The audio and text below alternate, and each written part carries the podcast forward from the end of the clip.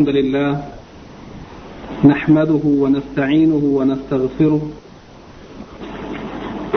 ونعوذ بالله من شرور أنفسنا ومن سيئات أعمالنا من يهده الله فلا مضل له ومن يضلل فلا هادي له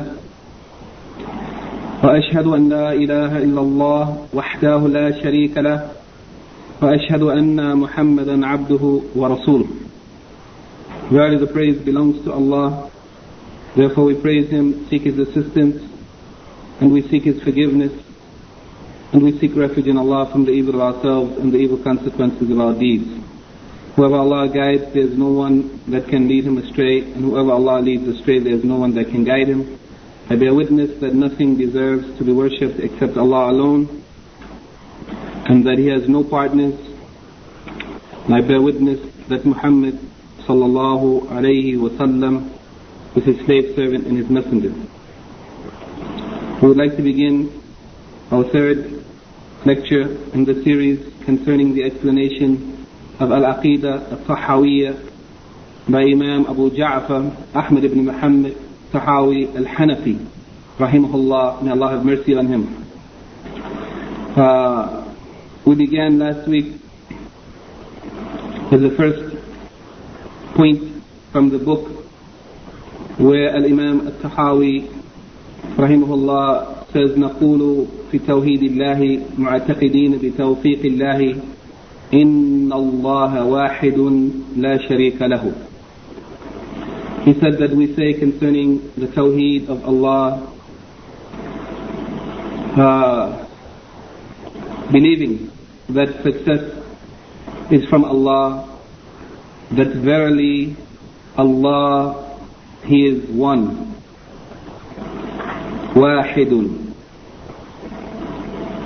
لا شريك له and He has no partner or associate or anyone who shares in any of those things that are exclusively for Him subhanahu wa ta'ala let me just mention that in the last week's discussion, we discussed in some detail and some repetition the uh, explanation of at-tawheed and the division of at-tawheed as many of the scholars have divided it into three main aspects. And we also discussed the commentary from Sheikh Muhammad Nasruddin al-Albani where he mentioned the opposite of the three aspects of Tawheed, the three aspects of Shirk in Tawheed. And these two matters are related to one another. The three divisions of Tawheed are directly related to the three aspects of Shirk in Tawheed. And it is important that we understand it well. It is the most important aspect of Al-Aqidah, Tawheed. And as uh, one of the scholars said in discussing this book, Al-Aqidah Al-Tahawiyya, he said that the negation of these three aspects of shirk in Tawheed, the shirk in Allah's rububiyyah, His Lordship, associating anything with Him in any way, or giving the credit to anything in the creation, to having any power or authority in Allah's kingdom, as well as the shirk of associating anything or anyone with Allah in His divine and perfect names or characteristics, al-asma wa sifat, as well as giving or offering or directing any aspect of worship to other than Allah. That is, making shirk in the tawheed of al-uluhiyyah, which is also called a tawheed al-ubudiyyah, and it is also called a tawheed al-ibadah. These three aspects of shirk are all equally important and should be avoided. No doubt, Al-Imam Al-Tahawi, knowing the importance of Al-Tawheed, he began his book. The first point he began with, Inna Allah wahid, verily Allah is one, pointing to the importance of Al-Tawheed. And then he didn't stop there, but he went on to make clear his statement إن الله واحد واحد لا شريك له. And this لا شريك له, this is an indication or a pointing to the shirk.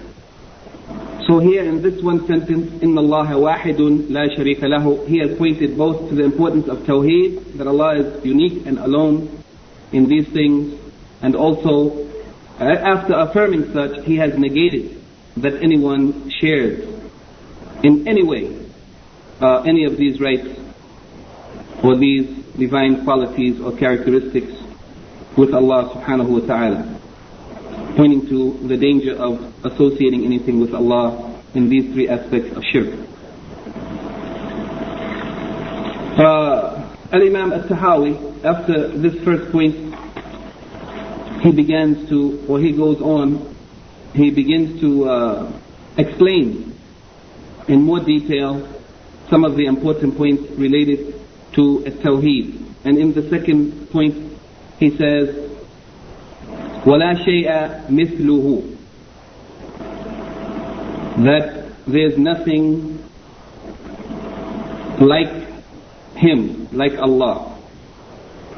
وَلَا شَيْءَ يُعْجِزُهُ And there's nothing that can overwhelm Him or is outside of His power control or authority. وَلَا إِلَهَ غَيْرُهُ And there is nothing that has to be right, has the right to be worshipped other than Him. Perhaps uh, you are, if you are following us with the book, my translation may be a little different, but inshallah, hopefully the meaning is the same. And if there is any significant difference between what you are reading in the text of the translation and what I am saying, then you should make a note of it, because perhaps there are some points where the wording of the translation is not very accurate and perhaps uh, needs to be uh, made a note of. Here in these sentences, Al-Imam al-Tahawi has explained the three aspects of Tawheed. That Allah is one and He has no partner. Yani, this is in all the aspects of Tawheed, that He is unique in all of these things and he has and no one shares with him in any of it. ولا شيء مثله also can be applicable to all the three aspects of a tawheed, but more importantly, we should pay attention to this as a principle in the tawheed of al-asma wa sifat.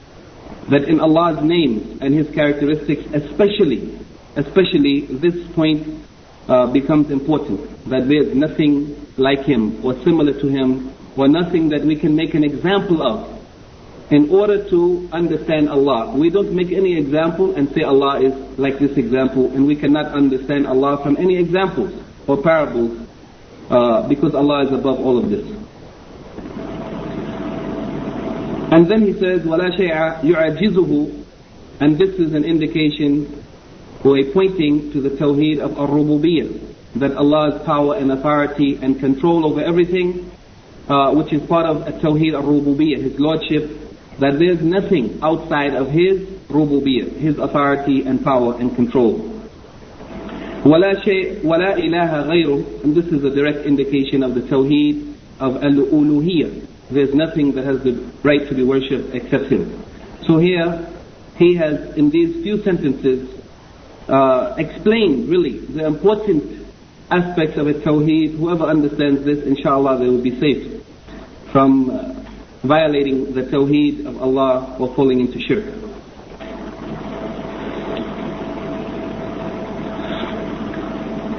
Then, inshallah, after this, perhaps we will try to explain a little further some of the aspects of Tawheed. He goes on to say, قَدِيمٌ بِلَا ابْتِدَاء That He is Qadim, that Allah is Qadim, which means ancient, and He has no beginning.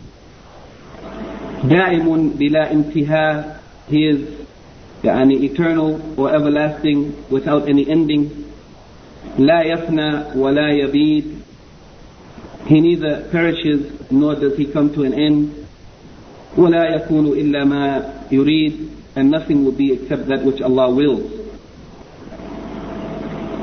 uh, perhaps we will stop here if we can complete the explanation of these points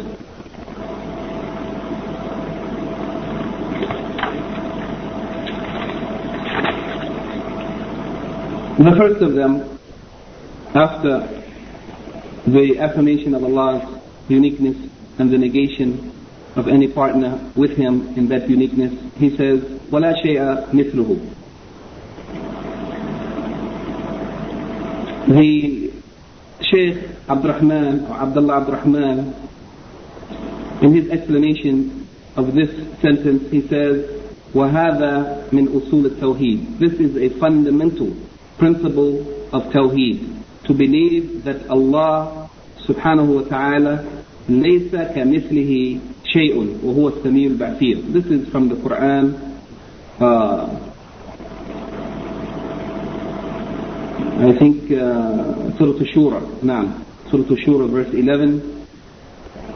Uh, this statement is based on this ayah from the Quran, that there is nothing like him and he is As-Sami, the all-hearing, Al-Basir, the all-seeing, or the one who has perfect hearing and perfect seeing.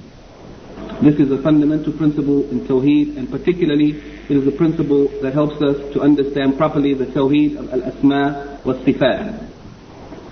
This means that Allah is not similar to anyone in the creation or anything in the creation. Nor is anything in the creation similar to Allah. Allah cannot be compared to anything in the creation, nor can anything in the creation be compared to Allah. Not in His that, and the word that is difficult to translate. We may say that it means the person, or the self, or the being, or the essence. We say that every person, if you point to anyone, the, the person, the being, that is called that.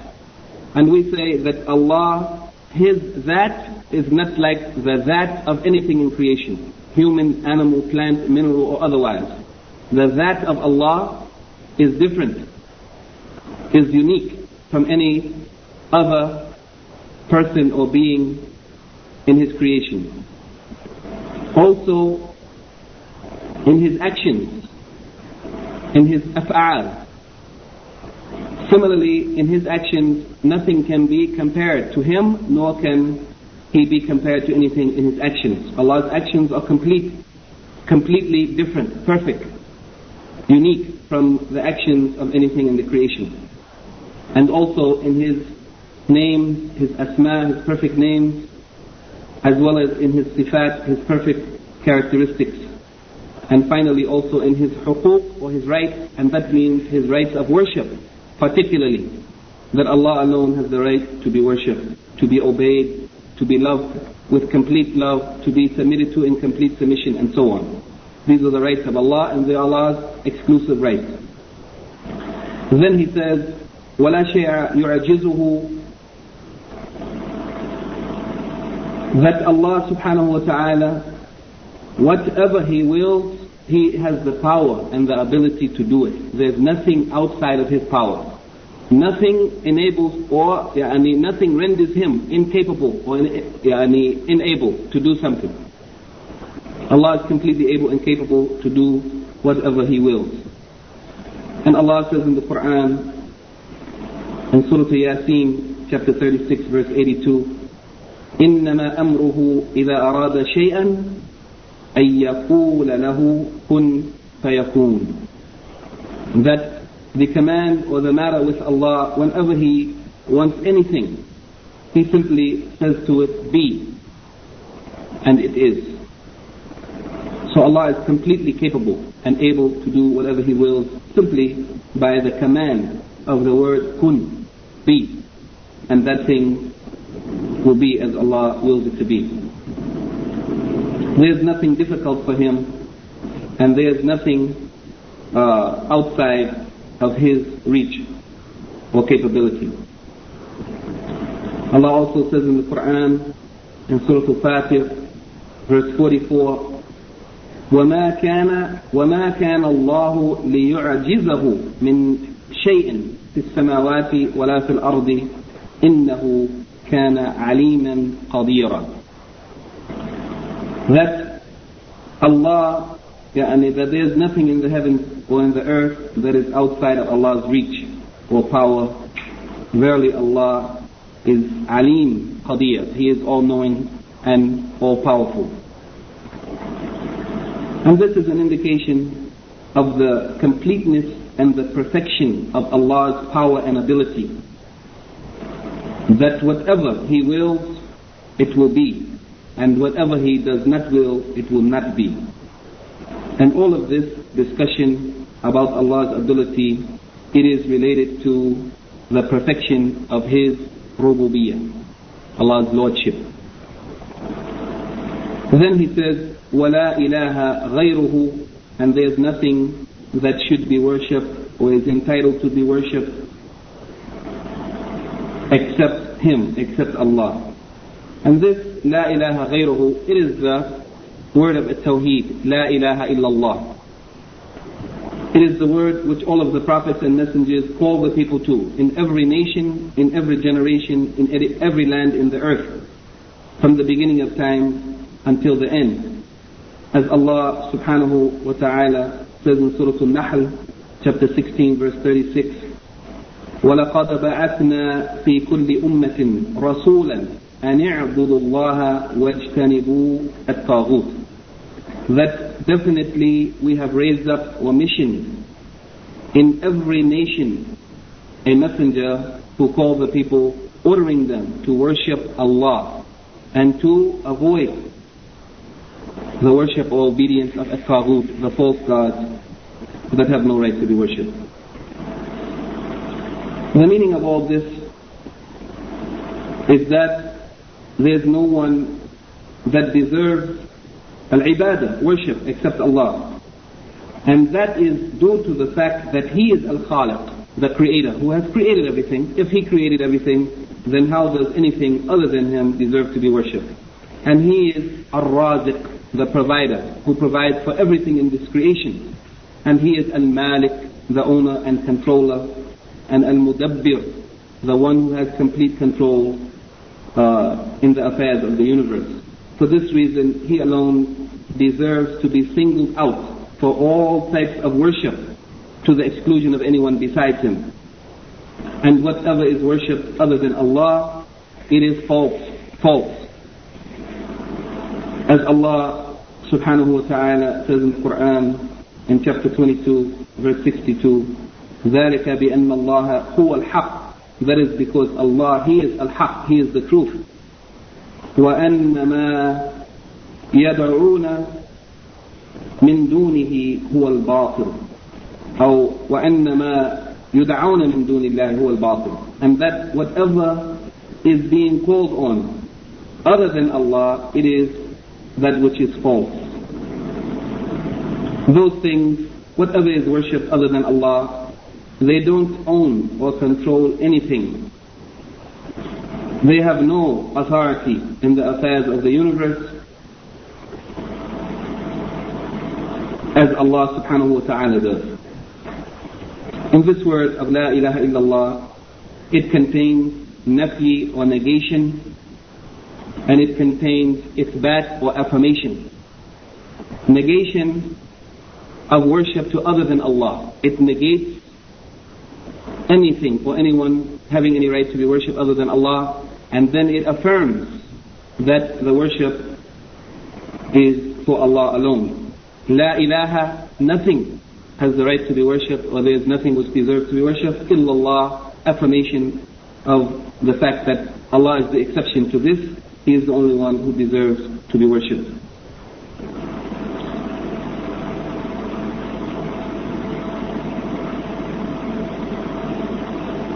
Here, also, before concluding these few points, uh, there is a comment from Sheikh Nasruddin Al-Albani, Hafizahullah, concerning the statement, لا شيء مثله.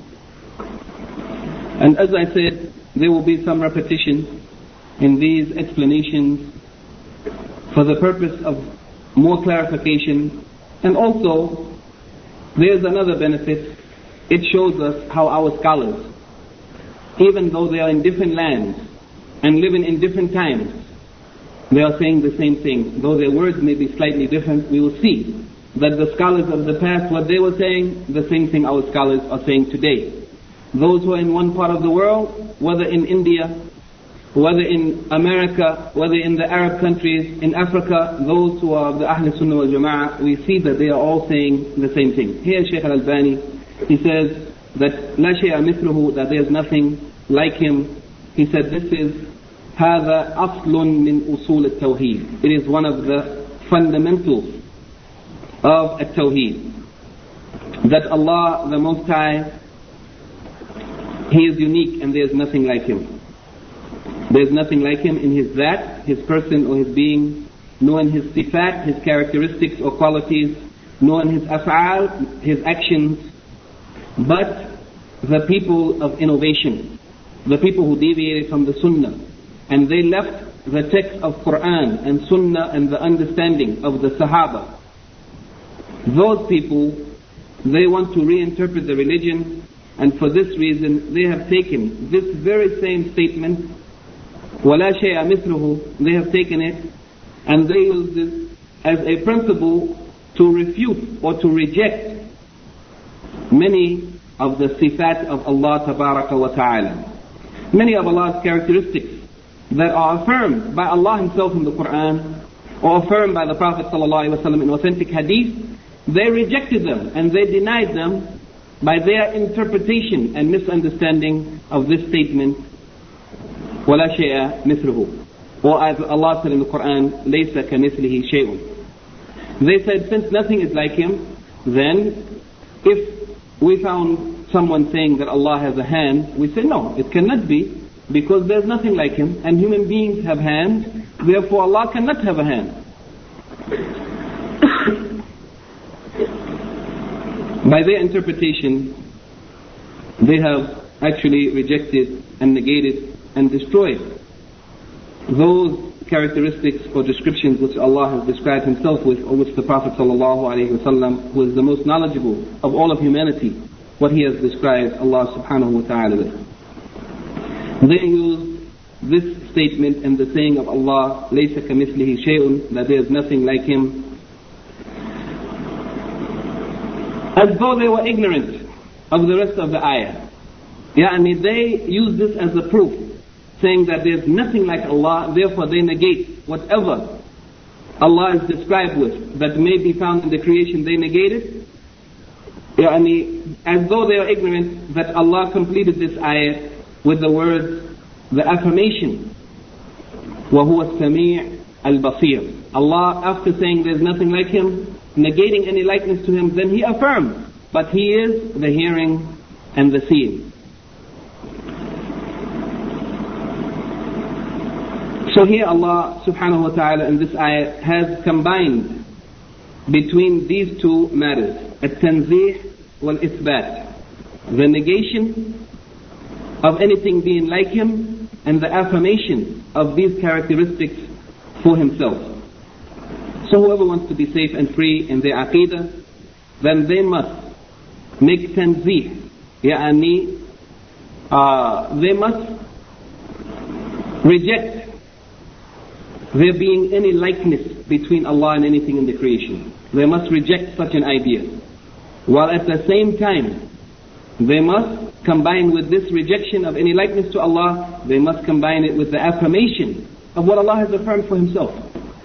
What Allah has said about Himself, they must accept it and affirm it. This is the only way that a person will be free and safe in his aqidah, free from falling into deviation. By negating any likeness to Allah, they will avoid comparing Allah to anything in the creation. And when they negate this, they must not negate it by re-explaining. Negating by re-explaining what Allah has said about Himself.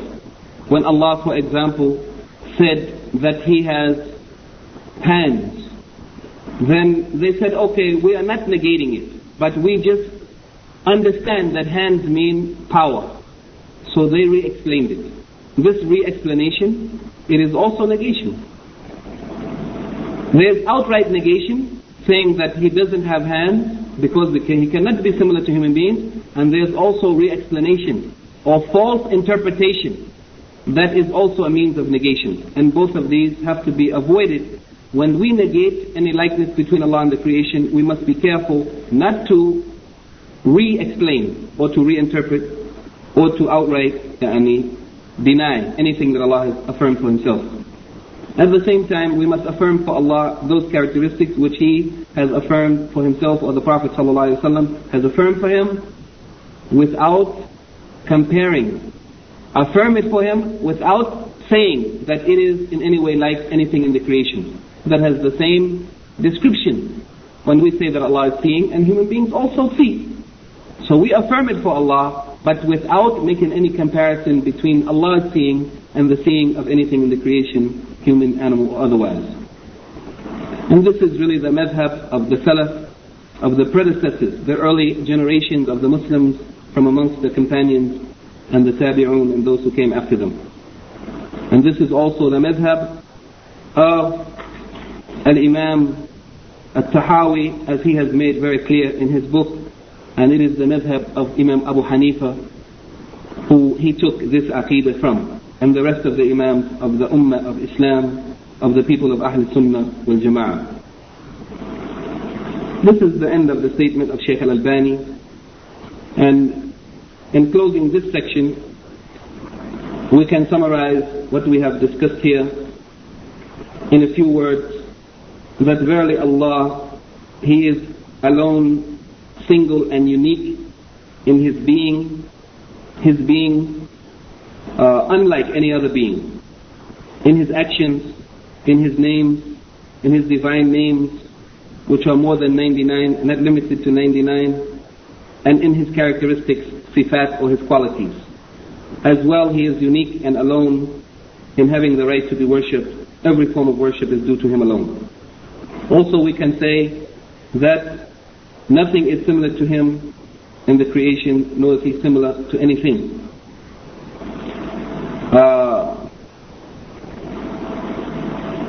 and that Allah has power over everything, nothing is outside of His power, nor is anything difficult for Him to do. Whatever He wills, it is, and whatever He does not will, it will not be.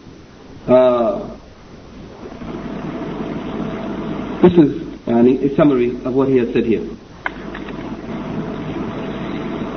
The next point that Al-Imam Al-Tahawi, rahimahullah, may Allah have mercy on him, mentions in his book, further going into further detail of the Tawheed, and particularly here, we can say this is an aspect of Tawheed in the names of Allah and His characteristics. He said, قَدِيمٌ بِلَا ابْتِدَاء دَائِمٌ بلا انتهاء that Allah subhanahu wa ta'ala is qadeem with no beginning and He is everlasting or eternal with no end.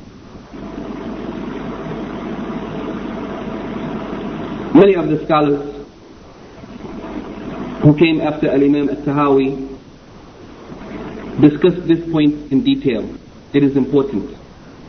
The word or the expression used in this point Qadim is not one of the names of Allah.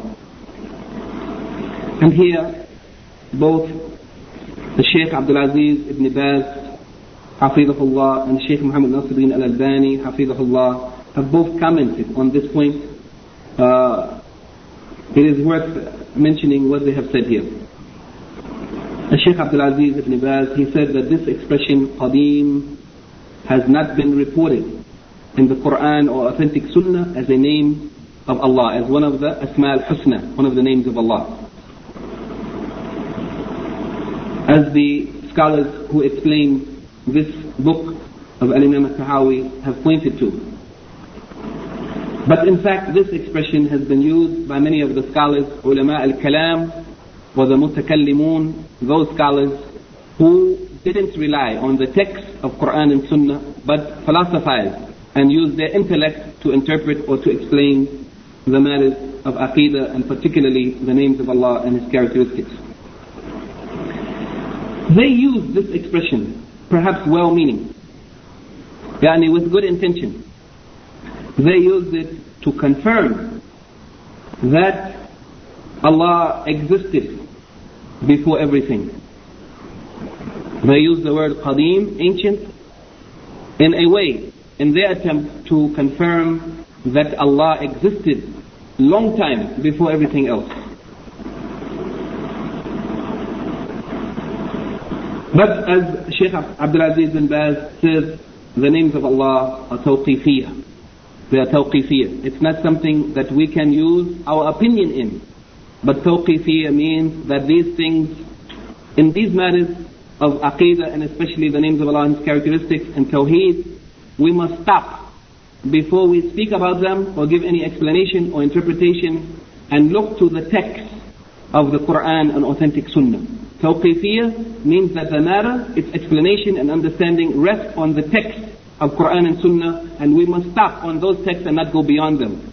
Inventing something new that Allah didn't give to us nor did the Prophet wasallam. This is a very important point. It is one of the fundamental principles of the knowledge of Tawheed and Asma wa Sifat. That the names of Allah and His characteristics are tawqifiyah. No one has the right to explain them, to interpret them, or to invent or bring about any new explanation or new names for Allah, but they must stop with that which came in the Quran and in the Sunnah of the Prophet sallallahu alaihi wasallam. It is not permissible to affirm anything by our opinion. As the scholars of the Salaf al-Salih, the early predecessors, the righteous uh, generations of the Muslims from the Sahaba and those who came after them, as they have stated very clearly in all of the books of Aqidah. And this expression, qadim or ancient, even Sheikh bin Baz, he says, it doesn't really give us the meaning that they wanted to express. It doesn't really give us the full meaning that they were trying to express. Because in the Arabic language, المتقدم على غيره يعني the meaning of this word, it means the one who came before someone or something else. Qadim, it means the one who came before something else. Even if there was something before you can, as he says here, he gives the example as Allah said in the Quran, وَالْقَمَرَ قَدَّرْنَاهُ مَنَازِلَ حَتَّى عَادَ كَالْعُجُونَ الْقَدِيمِ That the uh, that Allah has measured or made a measurement of the stations of the moon, yani the phases of the moon, until Allah has determined its phases until it reaches back to the stage or the or the form like the old lower part of the date stalk. Yani until that moon reaches the position that it looks like the uh, lower part of the date stalk. Here, the word al-qadim is used, and here it means that that thing uh, which came first and it is old in comparison to something that came after it new. Yani, if something was there and something came after it, we say that one is the old one and this one is the new one. But it doesn't really necessarily mean that there was nothing else before that one. It's only in relation to what came after it that it's qadim. It's all in comparison or in relation to that which came newly after it. Although there could have been something before it. But Alhamdulillah, Al-Imam Al-Tahawi, rahimahullah, he didn't only use this word alone, قديم بلا ابتداء. I mean قديم, but he said قديم بلا ابتداء means that it is ancient or old and it doesn't have any beginning. Here when we say, when he said it has no beginning, then that means it gives it a more complete meaning. That not only is it ancient in comparison to what came after it, but it has no beginning. That means it is everlasting, yani, or eternal. نعم ها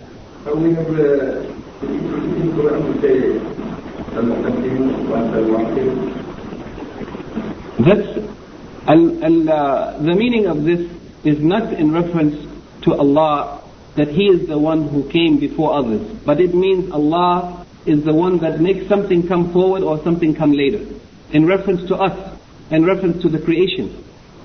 But here we are talking about Allah Himself.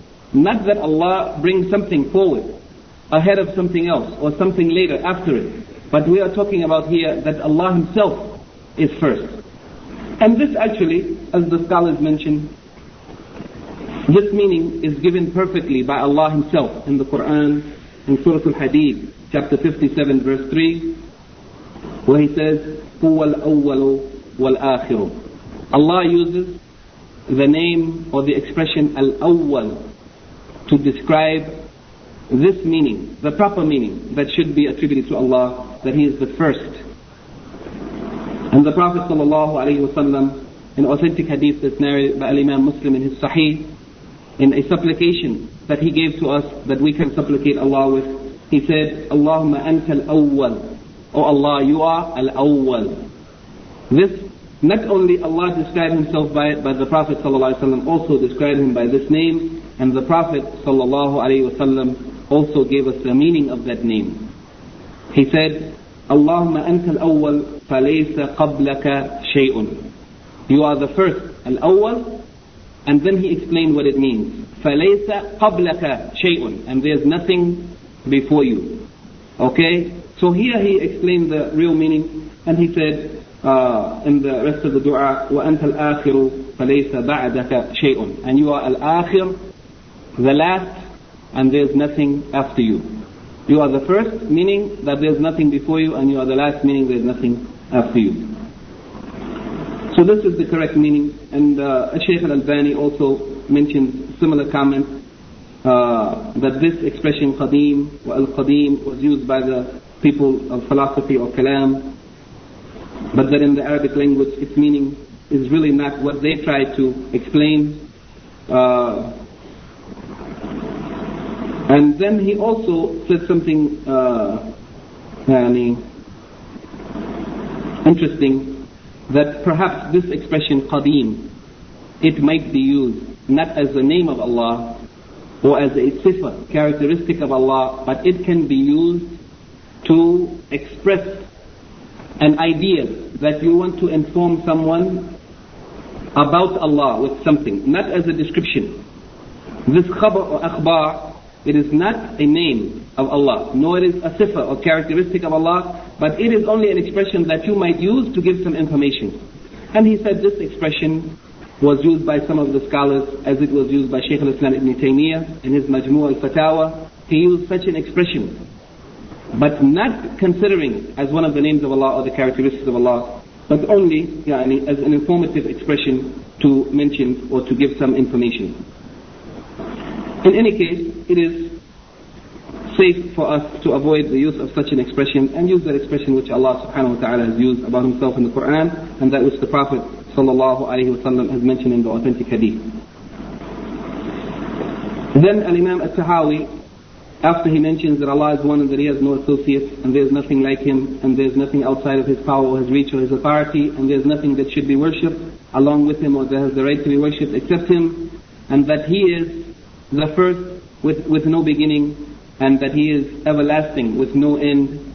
Then He says, ولا يفنى ولا يبيد ولا يكون إلا ما يريد ولا تبلغه الأوهام ولا تدركه الأفهام uh, The first of these statements is also continuing in the explanation of Tawheed of Asma wa Sifat descriptions about Allah.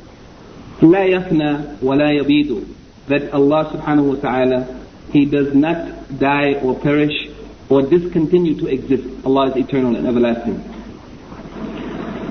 ولا يكون إلا ما يريد and nothing will be except that which Allah wills to be.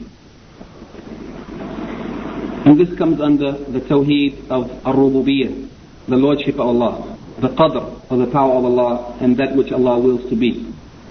ولا تبلغه الأوهام ولا تدركه الأفهام.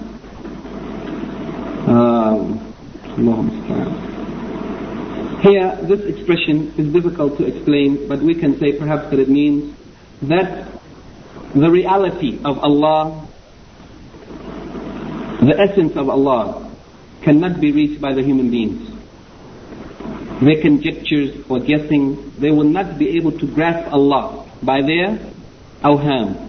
They will not reach the point that they comprehend Allah.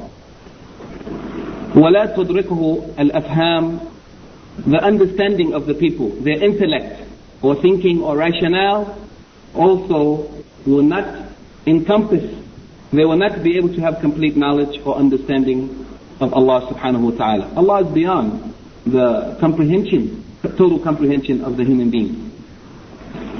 Here the Shaykh, he says uh, concerning these words, لا يفنى ولا يبيد It is as Allah subhanahu wa ta'ala says in chapter 55, verse 26 and 27, كل من عليها فان ويبقى وجه ربك ذو الجلال والإكرام That everything which is upon this earth as well as everything that is in existence, it will discontinue.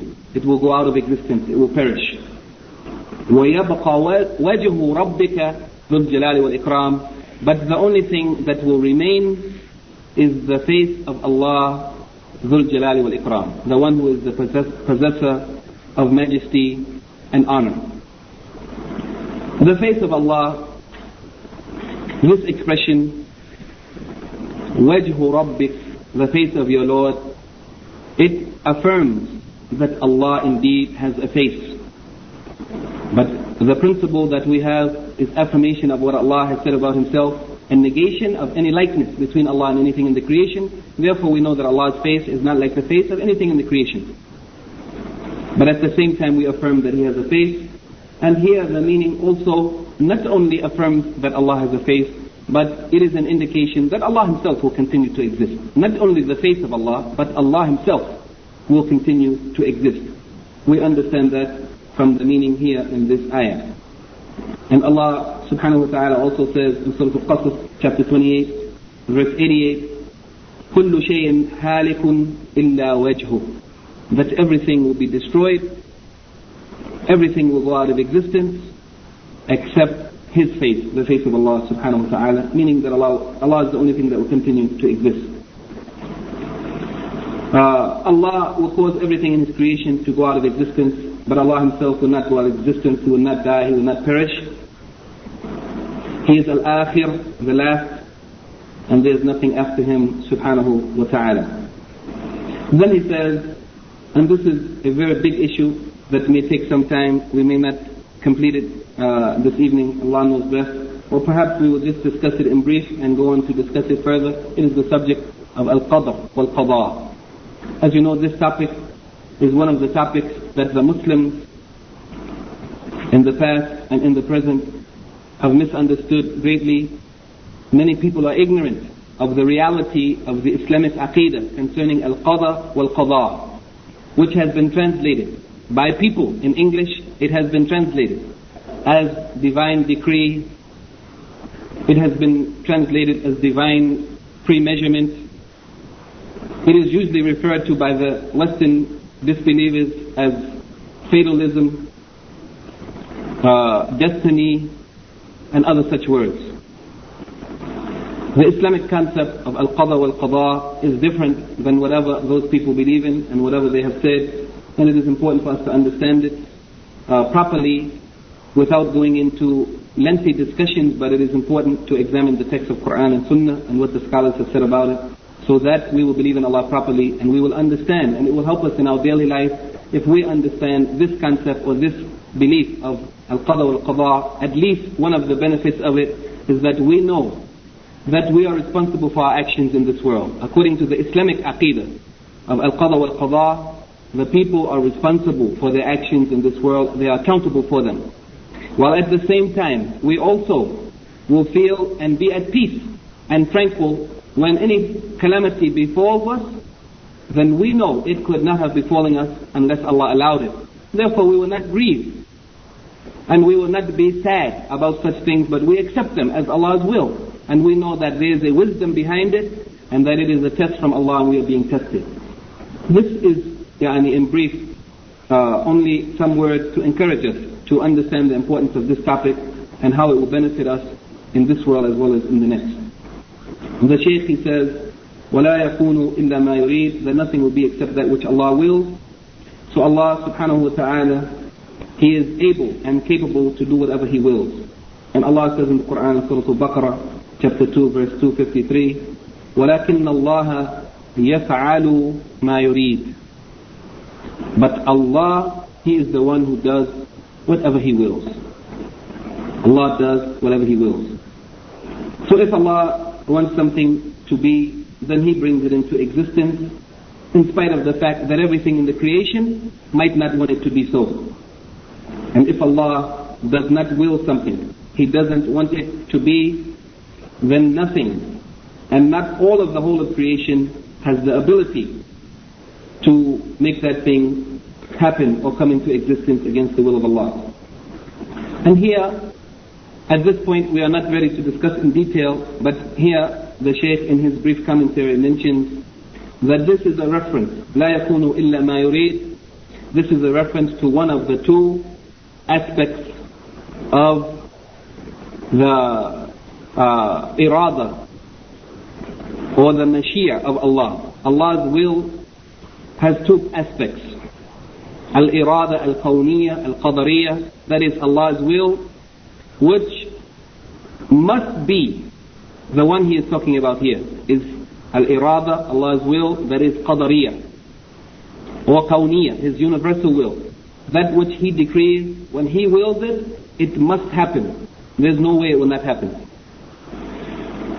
This will, it has some important aspects that we should understand. The first point is that this will, al-irada al-kawniyya, universal will, when Allah wills it, according to this will, it will happen. There's no way it will not happen. It must happen. That's the first thing. Whereas Allah's other will, al-irada al-shar'iyya, or al-irada al-diniyya, it means those things which Allah wills, meaning that He legislates them. He legislated that we should pray five times a day. That's al-irada al-shar'iyya, the legal or legislated will of Allah, the religious aspects of the things that Allah commanded or ordered or legislated for us, and those things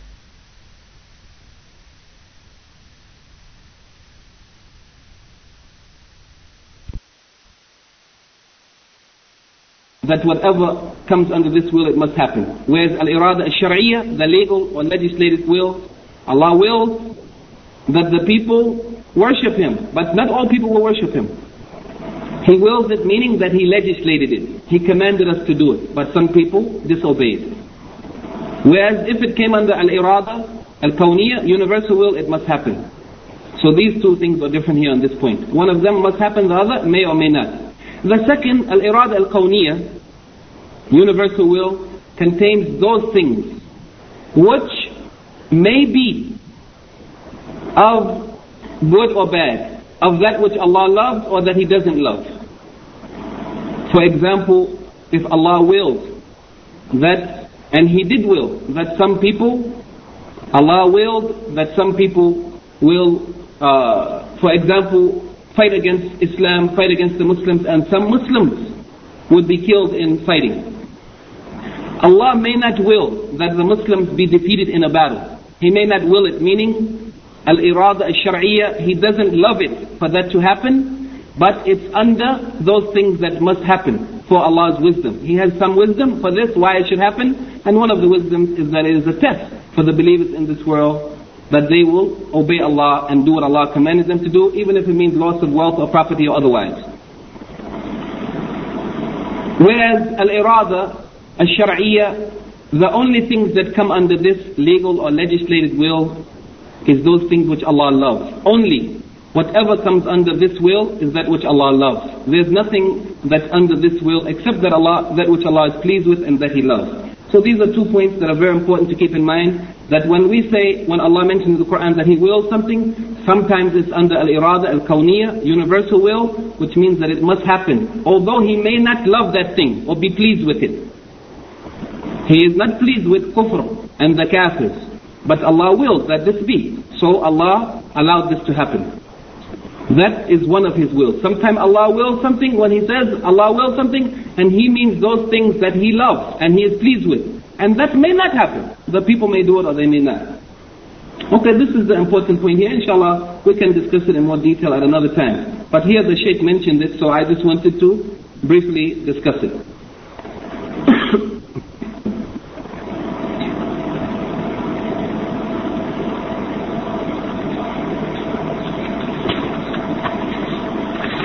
Then he says, after this point, ولا يكون إلا ما يريد uh, he says ولا تبلغه الأوهام ولا تدركه الأفهام that uh, as I said conjecture or guesses are not sufficient to comprehend or to reach complete understanding of the reality of Allah subhanahu wa ta'ala.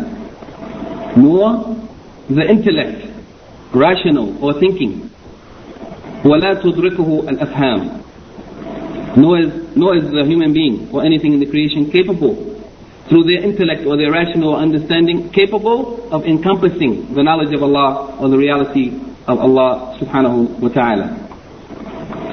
ولا يشبه ولا يشبه الأنام Here in the text as we found it in the brief explanation of شرح العقيدة الطحاوية الميسرة uh, the text came in this wording like this لا يشبه الأنام which means that Allah subhanahu wa ta'ala is not similar or cannot be compared to anything in the creation. But in the Sharh of Al-Aqidah Al-Tahawiyah, that is the well-known sharh of Ibn Abil Izz, which is the most famous explanation of Al-Aqidah al-Tahawiyah, the wording came differently. It was reported here, وَلَا يُشْبِهُهُ الْأَنَامِ which meaning is opposite, from the opposite direction, that nothing in the creation can be compared to Allah. And this is also the way it came in the explanation of Shaykh al-Albani's text of this uh, Al-Aqidah Tahawiyah, he also uh, reported it like this, وَلَا يُشْبِهُهُ الْأَنَامِ That nothing in the creation can be compared to Allah subhanahu wa ta'ala. And actually, there's no contradiction between these two uh, expressions, the way they came. If we say that nothing in the creation can be compared to Allah, or if we say Allah cannot be compared to anything in the creation, the meaning is not contradictory but is complementary because these two expressions actually complete the idea.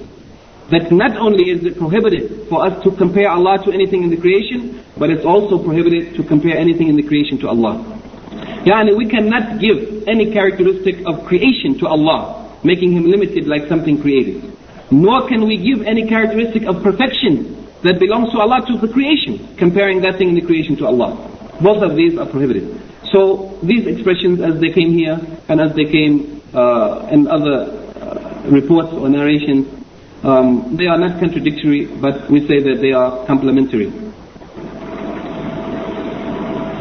Then he says, حي لا يموت قيوم لا ينام. That Allah is living and He does not die, and He is qayyum لا ينام. He does not sleep. Qayyum, we can say I don't know how it was translated in our book, but I think uh, some of them translated that Allah is the living one who does not die and He is eternal, eternal. No sleep overtakes Him. They said Qayyum means eternal. And others, they said He is alive, death will not overtake Him, He is the protector and no need of sleep at all. I think that's the way it came in the book that we have, the translation of Sheikh Suhaib Hassan. He is the protector, Qayyum. I think that the more correct meaning of qayyum, better than saying eternal or protector, we can say that qayyum has two aspects. Qayyumiyatullah, it means that Allah is the one who is self-sufficient. He doesn't rely on anything for his existence. But he exists independently on his own. As well as the other aspect in relation to the creation, not only he is independent of anything in the creation, but he exists independently, self-sufficient, but in reference to the creation also we say that the creation is completely dependent on Allah, that Allah is the sustainer of the creation and everything in the creation depends on Him. Yani Allah maintains and sustains everything in the creation and it could not exist without Him sustaining it. Whereas Allah Himself doesn't take any sustenance or doesn't have any help or any need of help or any sustenance from anything in the creation. So there are two aspects here and they have described it, some of the translators, as that Allah is eternal, which you can understand If Allah has no need of anything in the creation, then He would be eternal. And Allah is the protector of everything. Maybe He means here that Allah is the sustainer, that everything is protected or maintained by Allah subhanahu wa ta'ala. The commentator, he says,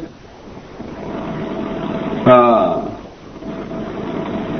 لا تبلغه الأوهام يعني that conjectures or guesses cannot uh, reach the complete understanding of Allah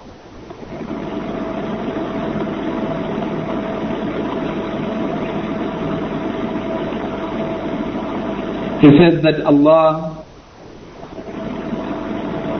that no one can comprehend Allah. Nothing in the creation can have the perfect knowledge to comprehend Allah. As Allah subhanahu wa ta'ala says in the Quran, Surah Al-Taha, chapter 20, verse 11, وَلَا يُحِيطُونَ بِهِ عِلْمًا That they, meaning anything in the creation or everything in the creation, cannot encompass with their knowledge, they cannot encompass Allah subhanahu wa ta'ala. For that reason, their thoughts or their rationale or their intellect or their guesses or their conjectures cannot reach Allah, nor their uh, imagination. It cannot completely comprehend Allah subhanahu wa ta'ala. Not His that, His being, nor otherwise. Then he says, just as Allah is not similar or to be compared to anything in the creation. In his being, his that, or in his asma wa sifat, his names and characteristics, or his af'al, his actions. Uh, this is also confirmed here in this statement, لا يشبه أو لا يشبهه الأنام. In all of these aspects, there is no, no comparison between the creation and Allah, between Allah and the creation.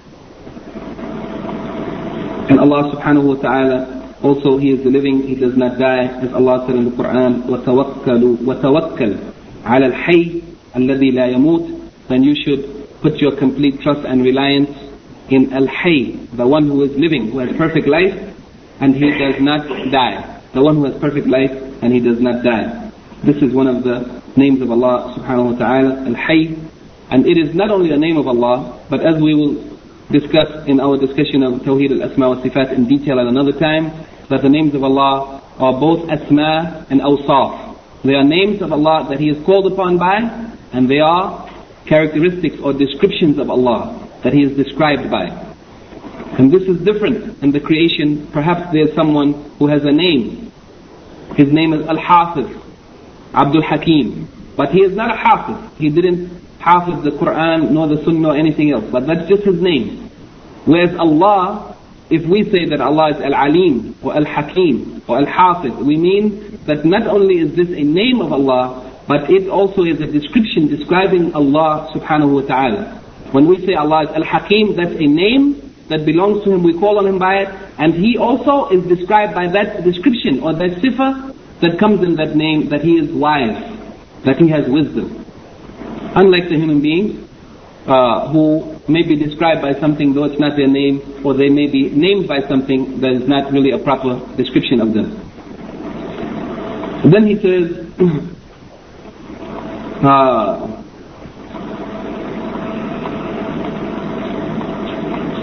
going on to the next point, um,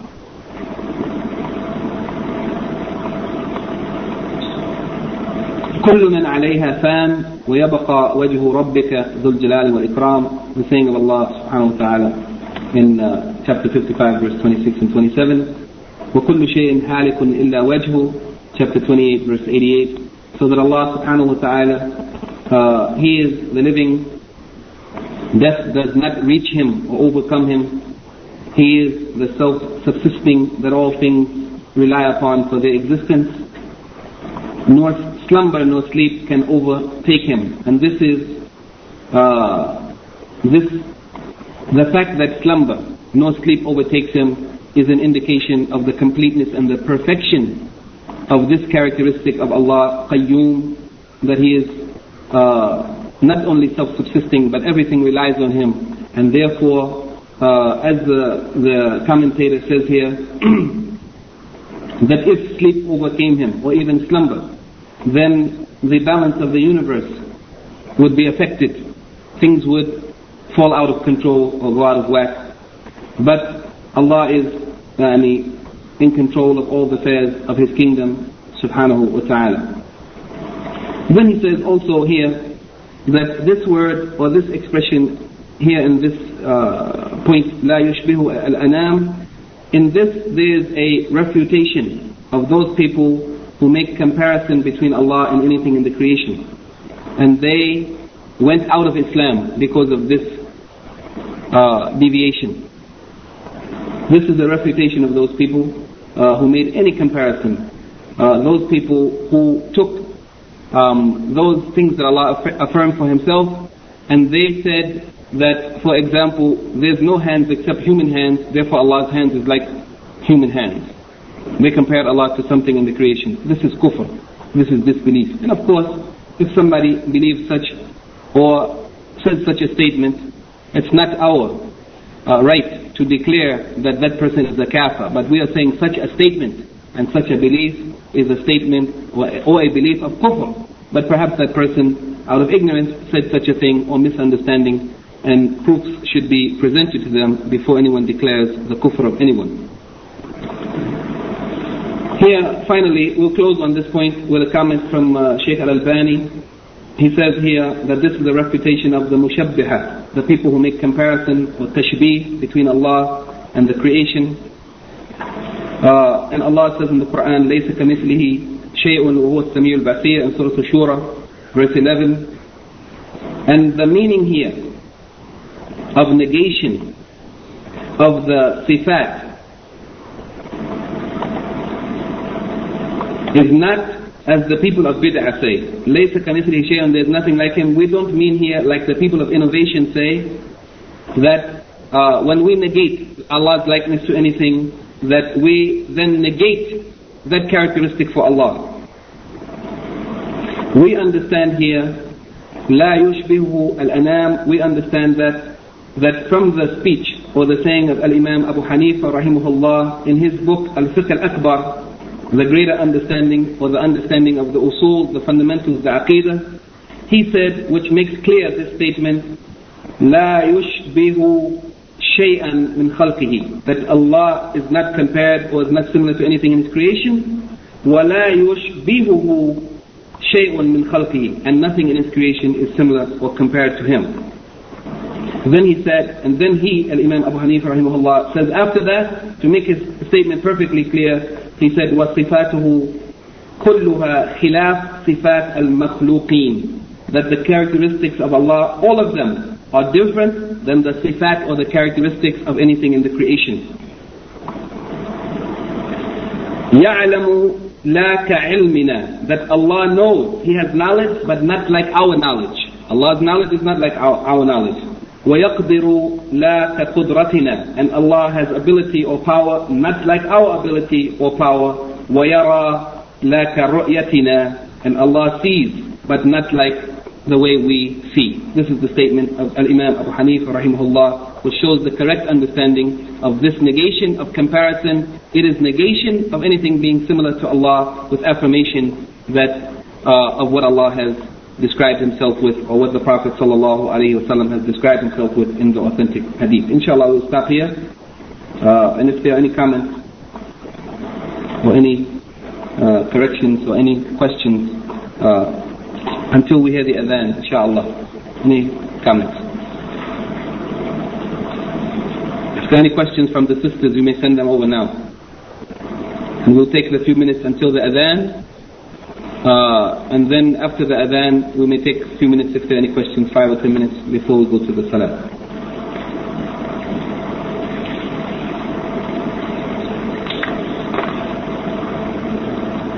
Let me just remind uh, everyone, and particularly the sisters, that uh, we hope that you are following along with the book and that you are taking some notes um, because it is important for us to benefit by taking some notes, writing or recording or something so that we can review these matters and understand them better in order to make sure that we have our correct aqidah as well as to be able to explain to others the correct aqidah so that we will benefit and others will also benefit from our efforts.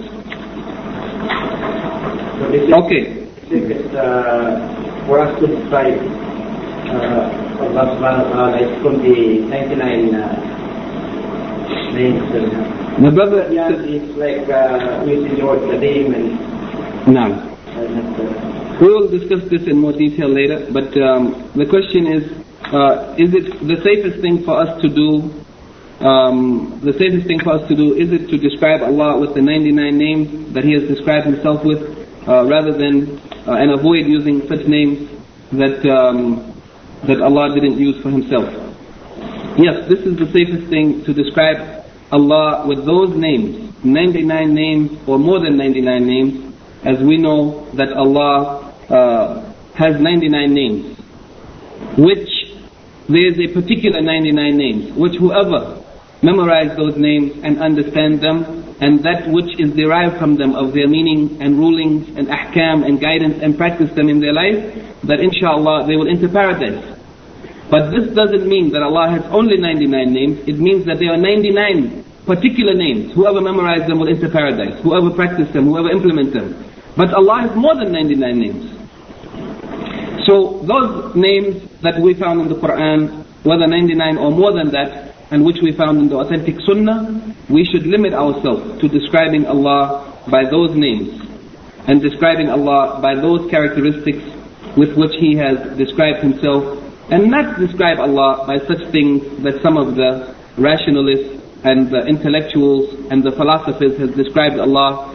Um, as we mentioned on, in our discussion on Wednesday, uh, that there are some Muslim leaders even today who have strange ideas like those who said that the Christians and Jews are also believers and will enter paradise. This very same man who claims to be the leader of the Muslims in a particular country, he has described Allah as being the divine mind. He wrote in one of his uh, writings and said in public speeches that Allah is the divine mind. Divine mind. Yani, if we have minds, then Allah should have a mind. And Allah is divine, so His mind is divine. So he said Allah is the divine mind. But Allah didn't say He is divine mind. Nor did the Prophet wasallam say that He is divine mind. Therefore, it's not for us to describe Allah in such a way. Even though you may mean well.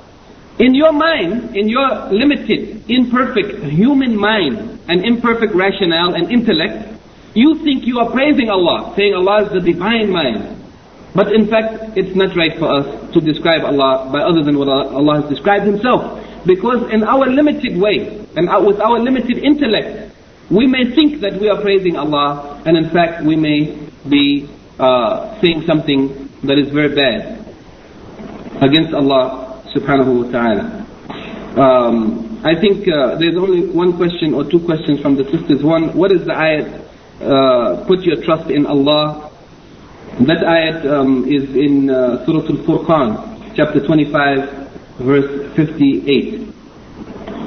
And uh, the, the other question is, when we didn't hear the adhan.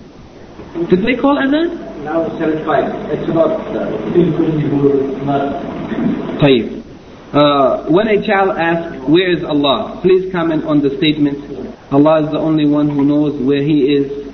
We cannot see Him so we do not know. Please give a better answer. I am very uncomfortable with the answer. Allah is everywhere as some people uh, use, uh, some people who are ignorant use an, as an answer. Yeah, this is a very important question, and actually, no doubt, this is an important issue that needs to be discussed in more detail. But let me just say that if a child asks, where is Allah? We may say very easily and simply, without any hesitation, that as Allah said, that Allah is above His throne. Allah said in the Quran in many places, ثم استوى على العرش that Allah ascended above His throne. That means that it is not difficult and we should have no fear or, hesita- or hesitancy to say as Allah said about Himself that Allah is above His throne. How He is above His throne? In the way that suits His majesty and His glory. We don't describe how. This is a question that Allah clarified in the Quran through many verses of Quran. And the Prophet ﷺ clarified in the Sunnah There are many authentic hadiths proving that Allah is high above His throne. Uh, so it, it's not for us to say that Allah is the only one who knows where He is. Allah told us where He is, and we say as Allah said. We cannot see Him, that's true. In this world we are not capable, in our limited form of creation in this world, to see Allah. But in the next life we will see Allah. But because we cannot see Him doesn't mean that we don't know where He is. Allah has informed us where He is, and the Prophet ﷺ has informed us. So we say as Allah said, and as the Prophet ﷺ said, when he asked the uh, slave girl, where is Allah? And who am I? And she said that Allah is fis sama, that Allah is above the heavens. And she said that you are the messenger of Allah. Then he told them, free her, for she is a believer. This is a confirmation from the Prophet ﷺ. She is a believer, it means that what she has stated, if she believes that, then that aqidah, what she ex- expressed is the aqidah of the believer. He affirmed and he conformed with what she said that Allah is fis sama. So what do we say? We say as the Prophet ﷺ confirmed that Allah is above the heavens. And the, and the Prophet ﷺ also authentic hadith said that there is seven heavens above this earth and there is 500 years distance that one may travel between one heaven and the other and above that is a body of water of equal distance and above that is Allah's throne and above Allah's throne is Allah subhanahu wa ta'ala above His throne that means that Allah is high above the heavens and the earth and above everything in the creation. We can say, as the Prophet ﷺ said, and we don't say that Allah is everywhere. Allah is not everywhere. Allah didn't say He is everywhere, nor did the Prophet ﷺ say that He is everywhere. And it is not for us to say such. And this idea that Allah is everywhere, though it is widespread throughout the Muslim world, and it is written in many books, it is wrong, it is incorrect, it has no basis, in text of Quran or Sunnah, it has no basis. As well, even rationally, we cannot accept such an idea if we say that Allah is everywhere. Then that means, and we seek refuge in Allah from such ideas, that means that Allah is in filthy places. Think of any filthy place. Can we imagine that Allah is in that filthy place? That Allah is in filthy things? That Allah is in corruption? We cannot say such things. So we should be careful to say that Allah is everywhere and don't say as those ignorant people said. But we should correct ourselves and say as Allah subhanahu wa ta'ala said that He is above His throne, above the heavens and the earth, above the whole of creation. Naam.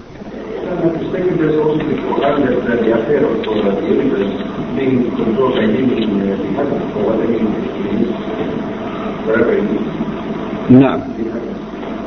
But uh, I'm sorry, I didn't hear the beginning of your statement. Uh, I'm sure in the Quran, when there is an ayah that that Allah and He controls the universe Naam. from the heavens. From, from above His throne. Naam. I just that. And there's so many proofs about this topic. There's a long discussion. Inshallah, at another time we may discuss it in detail, but I think it is sufficient only to take the text from Quran and any one or two hadith from the Prophet ﷺ, which very clearly state that Allah is above His throne, and this is sufficient for us. If anyone says otherwise, then we are ready to hear from them their proof from the Quran, from the word of Allah subhanahu wa ta'ala. He is the best knower of himself. He knows himself better than anyone.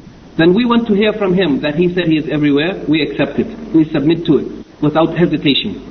Or the Prophet of Allah sallallahu alayhi wasallam, he is the most knowledgeable of all creation of Allah subhanahu wa ta'ala. He is the messenger of Allah. If he said such, we accept it. And we don't question it. And we don't want to differ with anyone. If they bring to us such authentic proof from the Quran or from the Sunnah, we accept it. Otherwise, then we cannot accept such a statement, not rationally nor without any evidence from the Quran and Sunnah. Right. If there are no other questions, then we should prepare for prayer. Now, Fadl.